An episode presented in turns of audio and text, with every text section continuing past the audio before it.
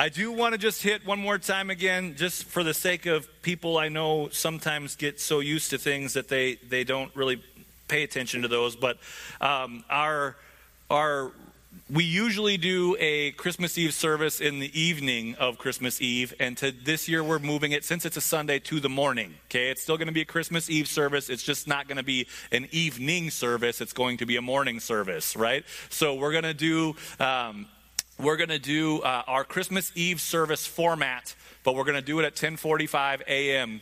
on the 24th. Okay, so you're welcome to come and sit in the parking lot on Christmas Eve evening, um, but the building's going to be locked up and we're not going to be here. Okay, um, if you want to be a part of our Christmas Eve service, you need to be here next week at 10:45 a.m. We good? We, do we understand it? There's still going to be people here. It's still going to happen. Um, uh, but uh, uh, we want to encourage you uh, to be here at that time. It's, it's a good thing, and uh, it's, it's always a great day just as we kind of talk about the story of Jesus um, and go through those things. We're, we're, we're excited to have that day. How many of you, this is like your favorite time of year? Christmas Eve or Christmas, Christmas Eve. This is, this is your time. You love it. You've been like decorating since August, you know, and um, how many, you know, like you bought all of your Christmas gifts, you know, like Uh, Black Friday was like all the slackers wait till Black Friday. I, how many of you were done before Black Friday, right? Like there's no one wants to admit it. I don't believe that that's true. How many of you, you wait to, you're like the gas station guy the day before, you know, like that's where you get it going down, right? Like that's, that's good. I'm, I'm, I, I, I'm good with that. I would be that guy, except I only have to buy things for my wife. She buys things for everybody else. Every, every year when my kids are opening presents, I'm pretty much as excited as they are because I'm excited to see what I got them, you know, like, like here we go. This is going to be a great morning. Um, you know, it's, it's just kind of one of those things. I love this time of year. I do Um, I, some people, uh, you know, it's always funny. Um, uh, some of you know that Christmas songs are a struggle for me, you know, um, but it's not that I don't like Christmas songs. If you were a musician, you'd hate them too. Um, uh, can I just tell you that? Like, they are so hard to play. Um, uh, uh, I like to sing them when I don't have to play, you know, but uh, it's, it's just one of those things. But I love all of the things this time of year. I love that, that we get together with family. I love that we get to focus on something that is so miraculous, and yet so many times we take it for granted. We've been talking about this the last couple of weeks. We talk about the miracle of God becoming man, right? We talk about virgin birth. We talk about angels in the skies. And we talk about all these things like we talk about, I'm kind of hungry and where am I going to eat afterwards? You know what I mean? Like, it, it's almost like we talk about these miraculous things and we've gotten so used to the idea of the miraculous that we talk about it like we're going to talk about our cheeseburger after church. And really, when that begins to happen, we start to lose the wonder and the awe of Christmas right? We start to lose the wonder and the awe of what this really was. This is a ridiculous story if you don't believe in God. Right? Like you start talking about everything that happened in this story, you start talking about all of the details, and people have to think that we're just like the craziest people in the world. You're telling me you actually believe that this stuff happened? Yes, I believe it happened because I believe that Jesus is the Son of God. But when I talk about it like it's no big deal, I think that's what makes people think I'm crazy. Right? Like, we need to give this the space to be as amazing as it is. Um, this story is such an important thing. We've been talking about pursuing Jesus in this time. We've been talking about not just, you know, celebrating, but to actually pursue Jesus in this time. In the first week, we talk about you can pursue the right things for the wrong reasons right? And, and it'll lead you nowhere. Um, last week, we talked about how you don't always have to be sure of everything before you start pursuing Jesus. You don't, you don't have to have it all figured out. The wise men did not have it all figured out when they started looking for Jesus. And today I want to tell you that it is your job to pursue Jesus, right? Like nobody can do it for you. And I want to encourage you as we talk about these amazing things and we, we see these amazing stories and all of this stuff happens in our lives. It's amazing what happens um, when we really begin to personally pursue Jesus. I remember being a young person who had to go to church. And I'm grateful for that. I, I'm, I am grateful that I was forced against my will to go to church. It happened all the time, right? Sometimes it was fun. Sometimes it was, it was just, I was there because I had to be there, right? There was a time in my life where I completely walked away from God. And can I tell you, that was the darkest time of my entire life. And then there was a time when my faith ceased being there because it because I had to go. And it started being my faith because I chose it. Right? And that's where things really began to click for me. That's where things really began to come alive because our faith will never, our, our faith cannot be our grandma's faith for us. Our faith can't be mom and dad's faith for us or our best friend's faith for us. We have to make a decision at some point in time in our lives whether or not this is really going to be something we go after or not. It, it, each and every one of us has to make that call. Otherwise, we just lose sight and lose track, and everything else is more important, and eventually we're just right back to no faith. Right? That's what happens. Or life throws a huge curveball right? And the tidal wave of grief and despair or loneliness or whatever it is comes crashing into our life. And because our faith isn't our own, because it's somebody else's, our faith is not strong enough to stand up to that. And it's not that God isn't big enough, it's that our faith is too small. And it's such an important thing for us to decide what we're going to go after in what we're going to do. How many of you, like, right, let's take faith out of this equation. How many of you had a hobby growing up that was one of your parents' hobbies? Right? Like you enjoyed it because your mom or dad or stepmom or stepdad or whatever, fill in the blank person in your life that you looked up to, they liked it. And so you enjoyed doing it because it was just a way for you to connect with them. How many of you had hobbies like that, right? Like you did. I I, I mean, I, if you, I know when you look at me, I look like a super athletic person. Um, uh, you, are allowed to laugh. That was supposed to be funny, okay? Um, I played sports because my dad loved sports right? Like, I mean, there were sports that I enjoyed. I, I always enjoyed uh, playing basketball. That was fun. Um, football would have been better today than it was when I played it because, again, I, I, was this size, right? But about 60 pounds lighter when I was in high school. I was this height, you know, but like 60 pounds lighter. And they had me playing offensive line. If you know football, guys who are 6'2 and a buck 45 don't belong on the offensive lines. Okay, like that's just not where it happens tight end, that would have been where I should have been, right? But they didn't really use them when I was in high school. Um, the game has changed. Um, but like, I was in sports because my dad was in sports, right? It's not that I don't enjoy sports now and then, but that was my dad's hobby that I got into. And as an adult, I was free to make a decision whether or not I wanted to keep doing that or not. And I didn't because it was my dad's hobby, not mine. And there's nothing wrong with having done it because my dad enjoyed it. I'm just saying, as an adult, I made a choice that, you know, I'm just not really all that athletic. And I don't really enjoy going out there and doing that. Now, some of you keep doing it, and that's awesome. I'm not trying to say you should stop. I'm just trying to say we all have those things in our life that we did because somebody else enjoyed them and now, as adults, we have to make decisions on what we're going to actually do with our time. Some of us are still living our parents' dreams because we never got to a point where we just decided for ourselves what we were going to do. And we just got started on a track and we just kept going down it and never really gave it much thought. And that happens sometimes. And our faith is like that sometimes, right? We grow up and we do this faith thing because mom or dad wanted us to, or grandma or grandpa wanted us to.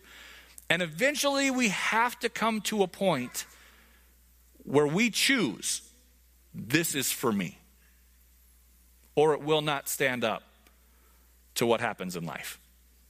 It won't. And it's so important for us to make those decisions. It's so important for us to see for ourselves. And I want to encourage you. I grew up in a church where we weren't allowed to ask questions. right? If you had a question about the faith and you asked it, that meant you didn't have enough faith. And I want you to hear from me today. If you experienced that kind of thing in a church, I apologize on behalf of whoever that was. Okay? We welcome your questions here. If you have questions about God, if you have questions about the Bible, if you have questions about things, ask somebody. If I don't know the answer, I will tell you I don't know, and then I'll try and find you an answer. Now, there are some things about faith that are faith right? Like there are some unanswerable things about our, our, our, what we believe that we just have to trust God for. But a lot of what we believe, there is good, solid evidence for why. And it's okay to ask those questions. It's okay to pursue faith on your own. In fact, we should. I want to talk about a story from the Christmas story, right?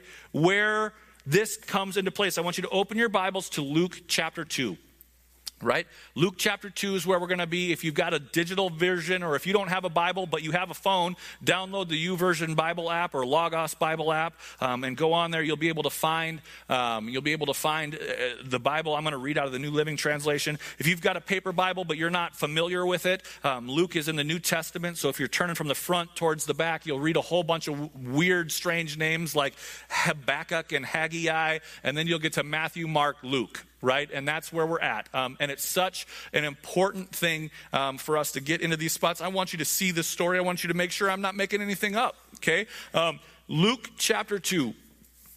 This is probably one of the most familiar portions of Scripture in Scripture, but I want to go ahead and I want to read it because it's so important for us, right? At that time, the Roman Emperor Augustus decreed that a census should be taken throughout the Roman Empire. This was the first census taken when Quirinius was governor of Syria. All returned to their own ancestral towns to register for this census, and because Joseph was a descendant of the King David, he had to go to Bethlehem in Judea, David's ancient home. He traveled there from the village of Nazareth in Galilee. He took with him Mary, his fiancee, who was now obviously pregnant. And while they were there, the time came for her baby to be born. She gave birth to her first child, a son. She wrapped him snugly in strips of cloth and laid him in a manger because there was no lodging available for them. That night, there were shepherds staying in the field nearby, guarding their flocks of sheep. I want to stop right there for a second. When we talk about shepherds in this story, what immediately pops into your mind? Sheep. Sheep? Fair enough. What picture of shepherds do you have in your mind when you think of shepherds in this story? What was that? Old? Okay. A robe and a staff? How many of you picture Linus from Charlie Brown Christmas? Anyone? Yep. Okay. Maybe you picture the kid that is too afraid to say anything in the Christmas program, right? The ones that don't have any lines, right? They're always the shepherds because they're too afraid to talk right? Like, like you don't want to trust people, too afraid to talk with any, anything else. So we're going to give them, you're going to be a shepherd. I know this is your 12th time, but you're going to rock this shepherd role, okay? Um, and you don't have to say anything. And for some kids, that was the dream role, right? I, I, like, except the dream role would have been maybe the person just sitting watching and not being on the stage at all. But at least if your parents made you be on the stage, you didn't have to talk, right? Like shepherd was highly, we, we think of shepherds, but what does it say they were doing? Keeping watch, guarding their flocks. I want you to get the idea of Linus out of your mind. Linus told a great story. Okay, I want you to get out of your mind the idea of, of people that were, that were out there that would have been somehow physically weak. Being a shepherd was a taxing physical job right? You were out in the field sometimes for months at a time. You had to be able to live off the land. You had to be able to figure out how to get food and do those things. Have you ever, how many of you have ever been around sheep, like large groups of sheep? Like not like ah sheep, but sheep, plural. You've been around them. Um, like, uh, we don't have a lot of sheep here, you know, so if you were around a lot of sheep, you probably didn't grow up in Grand Rapids. Uh, I don't know of anyone that really has sheep here. Um, they're one of the dumbest animals in all of God's creation. Uh, like they are just ridiculously dumb. Um, I, I, don't, I, I don't know how they survived okay? Uh, uh, like they require man to survive right now. Eh, how many of you have seen that video online, right? I, it always goes around pastors' circles where it's like this is pastors taking care of people, and it's like this shepherd getting the sheep out of a ditch, and it gets out, takes six steps in a circle, and goes right back in the ditch, right? How many, like, eh, that's sheep. Like, if you've ever been around them in mass, that's what they are. They cannot survive in their current form without human beings right? Like, but guess what? They're big, dumb, and tasty. and so every predator out there wants to eat the big, dumb, tasty animal. So to keep those sheep alive, to guard their flock, to keep watch over the flock at night, you know what that means? It means you as a person need to be able to take on bears and wolves. That's what it means. Before the age of gunpowder, a staff, a sling, a bow. Most shepherds weren't rich, so they didn't really have swords, probably not too many spears. You needed to beat off bears and wolves with sticks and rocks. It's a job for the faint of heart. Linus would have fit in perfectly. I need you to hear it. These are big guys. Most shepherds were very, very accomplished outdoorsmen, very strong, very physically able, because if you weren't, you couldn't be a shepherd, because the bear would eat you. It's just what happened. So I want you to hear it. I want you to get the right picture in your mind, okay? These, these are big, big guys. Verse 9 Suddenly, an angel of the Lord appeared among them, and the radiance of the Lord's glory surrounded them. They were terrified. Now, if you have the right view of shepherds, you might get close to the right view of this angel. I talk about this almost every year, okay? Um, I think probably the worst image that most of us have as Christians in our mind of something that happens in the Bible is our view of angels right? And maybe it was Precious Moments' fault. Um, maybe it was Bugs Bunny's fault. I don't know whose fault it was. But most of us think of floating babies wearing diapers, playing a harp with wings. Maybe riding a cloud, singing a song. That's our view of angels. Now, there's more than one kind of angel in Scripture. Okay? There absolutely is. If you look at it and read it, they're described in different ways. But most of us think of a floating diaper baby with a harp. It's just what happens. If you've been here before, you've heard me say it before. I know it's not new to you. But that's how most of us imagine babies. But I want you to imagine men who are trained to fight off wolves and bears seeing something appear and being terrified. And then maybe you get a picture of what showed up in that field that night. Fighting a bear, Fighting a lion, fighting a wolf with a sling and a stick, no big deal. Angel comes, I'm hiding. I'm terrified. Might need to change my pants. That's what just happened. That's what just happened in this story. Verse 10 But the angel reassured them, Don't be afraid. I bring you good news that will bring great joy to all people. The Savior, yes, the Messiah, the Lord, has been born today in Bethlehem, the city of David. And you will recognize him by this sign. You will find a baby wrapped snugly in strips of cloth, lying in a manger. How many angels were there so far that they could see? One angel showed up in the midst of a group of burly outdoorsmen, and they were terrified. Then Suddenly, the angel was joined by a vast host of others, the armies of heaven, praising God and saying, and this is where I want you to hear it.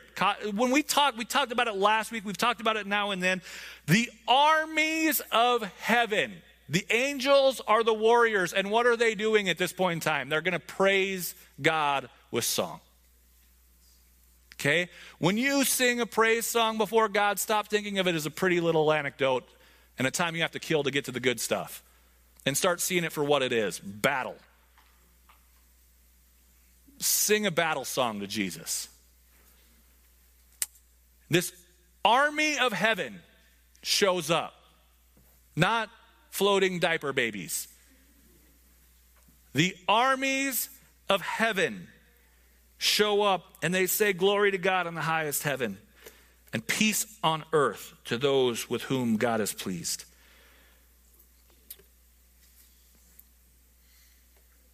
How cool would that have been? After you changed your pants, how cool would that have been? Right? That would have been enough for some. That would have been enough. This vast host of angels appears the army of God. The angel army of heaven shows up, and you get to hang out with them. Most of us would sit down and write down somewhere on a calendar, coolest day of my life, and move on.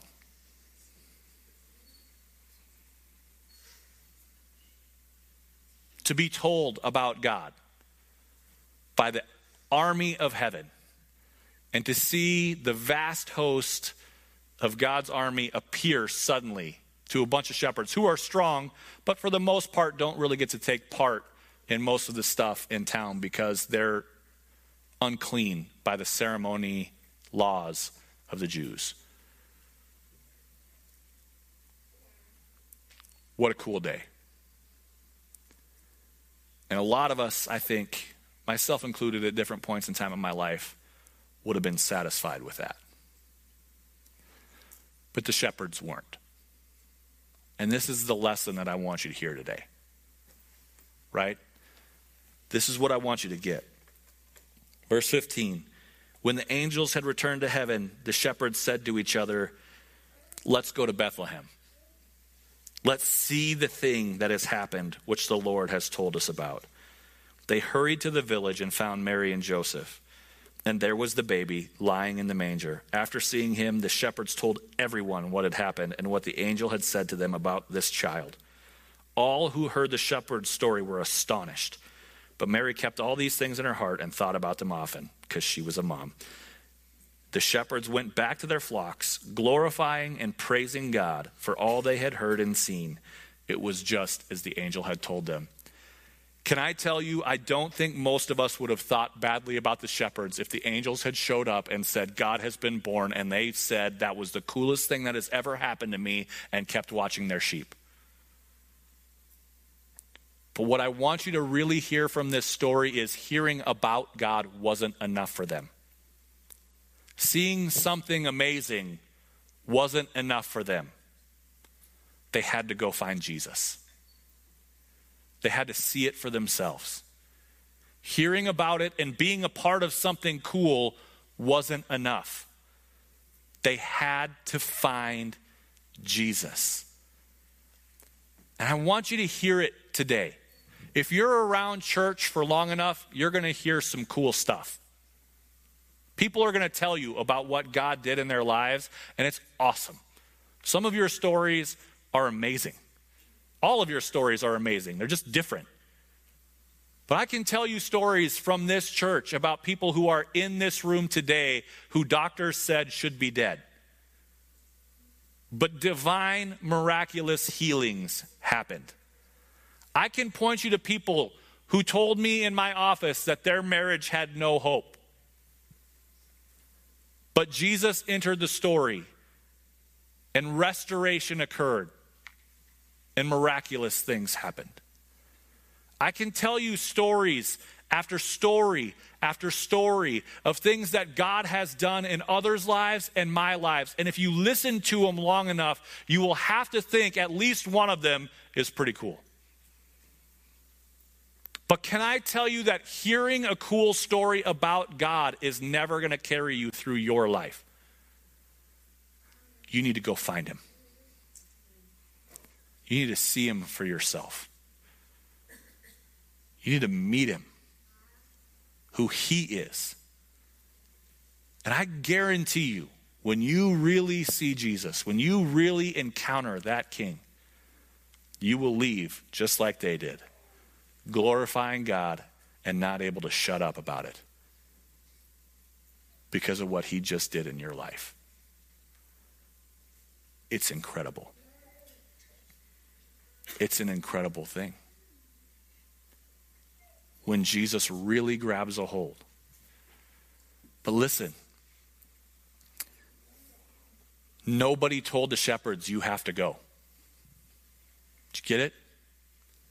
Nobody said if you don't go, you're not going to be saved. Nobody said if you don't go, you can't be part of the club. The shepherds heard about God and they had to go find him. You're going to have to make a decision on your own. It is a very, very rare story where Jesus comes along and like shakes somebody into following him. Most times it's something like this where you will see something or hear something or be in a desperate need and something will spark inside of you and you will know, I need Jesus. But at that point, you have to make a decision.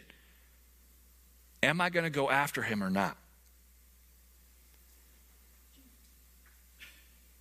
And we're left with that. It's one of the stories of the Bible. I want you to just turn a few more chapters to Luke chapter 8.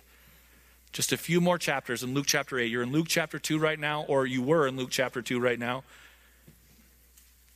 Luke chapter 8, I want to just talk about the story. And there's so much background and so much things happening in this point. Jesus is on his way to help somebody with another miracle. A kid is dying. Um, uh, and, and so Jesus is kind of on his way. There's huge crowds surrounding him at this point in time. It's hard to get right into who he is. And there's this lady, and we really know nothing about her except for she was bleeding for a long time right? Luke chapter 8, verse 43. I want you to hear, she had no business being in this crowd. Her infirmity made it so if she touched anybody, they would become unclean and have to go through a big ceremony. She should not have been in this crowd. Any Jewish person that knew of her issue and saw her in this crowd would have been angry that she was a part of this crowd and probably driven her out of town. She was desperate. Luke chapter 8, verse 43 A woman in the crowd had suffered for 12 years with constant bleeding, and she could find no cure. Coming up behind Jesus, she touched the fringe of his robe. Immediately, the bleeding stopped. Who touched me? Jesus asked. Everyone denied it. And Peter said, Master, this whole crowd is pressing up against you. Peter was like, Jesus, come on. There are people touching you left and right because the crowd is surging all around you, and you're going to sit there and ask us who touched you? 700 people have touched you in the last 20 minutes. I made up that number. It's not biblically accurate. But Jesus said, Someone deliberately touched me, for I felt healing powder go, power go out from me. When the woman realized that she could not stay hidden, she began to tremble and fell to her knees in front of him. The whole crowd heard her explain why she had touched him and that she had immediately been healed. Daughter, he said to you, your faith has made you well. Go in peace. I want you to hear there's times in Scripture where somebody couldn't get to Jesus on their own and they were brought, right? You think about the lame man whose friends cut a hole in a roof and dropped him down in front of Jesus. There, there are other times where that happened. This, this other story that's happening right now a, a kid is so sick they can't make it to Jesus, so the dad goes on their behalf to bring Jesus to them. But most of the stories we see in Jesus where God divinely and supernaturally did something in somebody's life were people who would not stay away from Jesus. People who just went and found him no matter what. This lady had all the reasons in the world not to go find Jesus. She was unclean. She didn't belong. She'd tried everything. She was sick. She was weak. If you study this out, even if this was the smallest bleed that continued to happen, this woman's body was falling apart. after 12 years of bleeding. There's a lot of nurses and doctors in this, well, nurses in this room. You know how sick she would have been.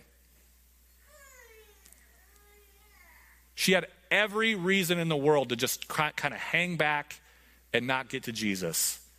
And yet she was so hungry for God to do something in her life, nothing could stand between her and Jesus. And I want you to hear me today. The story of the gospel is full of people who could have just seen something good enough and stopped. But it's full of people who saw or heard something and decided, I have to go find Jesus myself. And their life was never the same. I can't promise you a divine healing like this lady received, but I can promise that Jesus Christ will meet you where you're at, and you will be his, and he will be yours, and you will be in heaven someday. I can promise you that. Divine healing could happen. I've seen it in the past. I absolutely believe I'll see it again. Amazing stories of God that cannot be explained any way other than who Jesus is.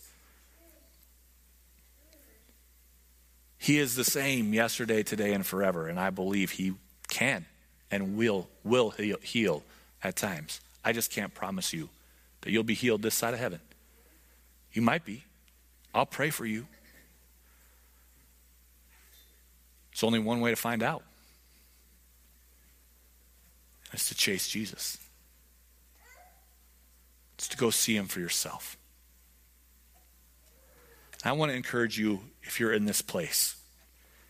This is a season where we're surrounded by the truth of the gospel. You can try and call it whatever you want to call it. You can put up whatever decoration you want to put up. You can say happy holidays instead of Merry Christmas, but in America, we still know what you mean. Right? We're surrounded by the name of Christ in this season.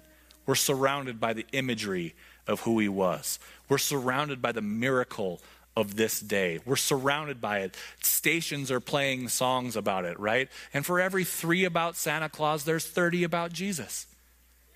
And it's acceptable this time of year to play those songs because it's Christmas time. But I want you to hear from me.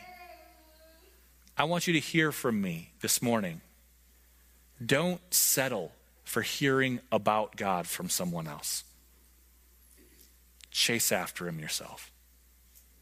See what he'll do. Give him a chance to be a miracle. Give him a chance to work a miracle in your life. I, like I said, it might not be a divine healing miracle in your life, but the story of a heart separated from Jesus being divinely connected to him is a miracle every time. Every time. So we're not going to have a formal altar call here today. We're not going to do that today. But if you're out there and you don't know Jesus and you want to talk to somebody about him, I'd love to talk to you about Jesus. Come and talk to me. Find John wherever he is. Talk to the person that invited you today. Talk to them about Jesus. If you need a miracle in this place, I can't give it to you. But there is one who came to this earth 2,000 years ago. He was born in a manger. He led a life full of miracles. He went to a cross because you were separated from God and couldn't make it right yourself. But he didn't just go to that cross. He didn't just predict that he would die on a cross. He predicted that three days later he would rise again from the dead, and he did. And if he can do that, what's too big for you to trust him with? Chase Jesus. God, you're good. I thank you for this day. I thank you for your truth. I thank you for your hope. I thank you, God, for stories just like this, where ordinary people got to experience the miraculous because they encountered a miraculous God. Help us not to lose sight of who you are in the busyness of this season. Help us not to get so lost in the stuff that we miss the purpose. God, for people here that don't know you, I pray that you help them have the courage to find you this morning. For people in this place that are struggling and need a miracle, God, we ask for miracles, healing, hope, whatever it may be.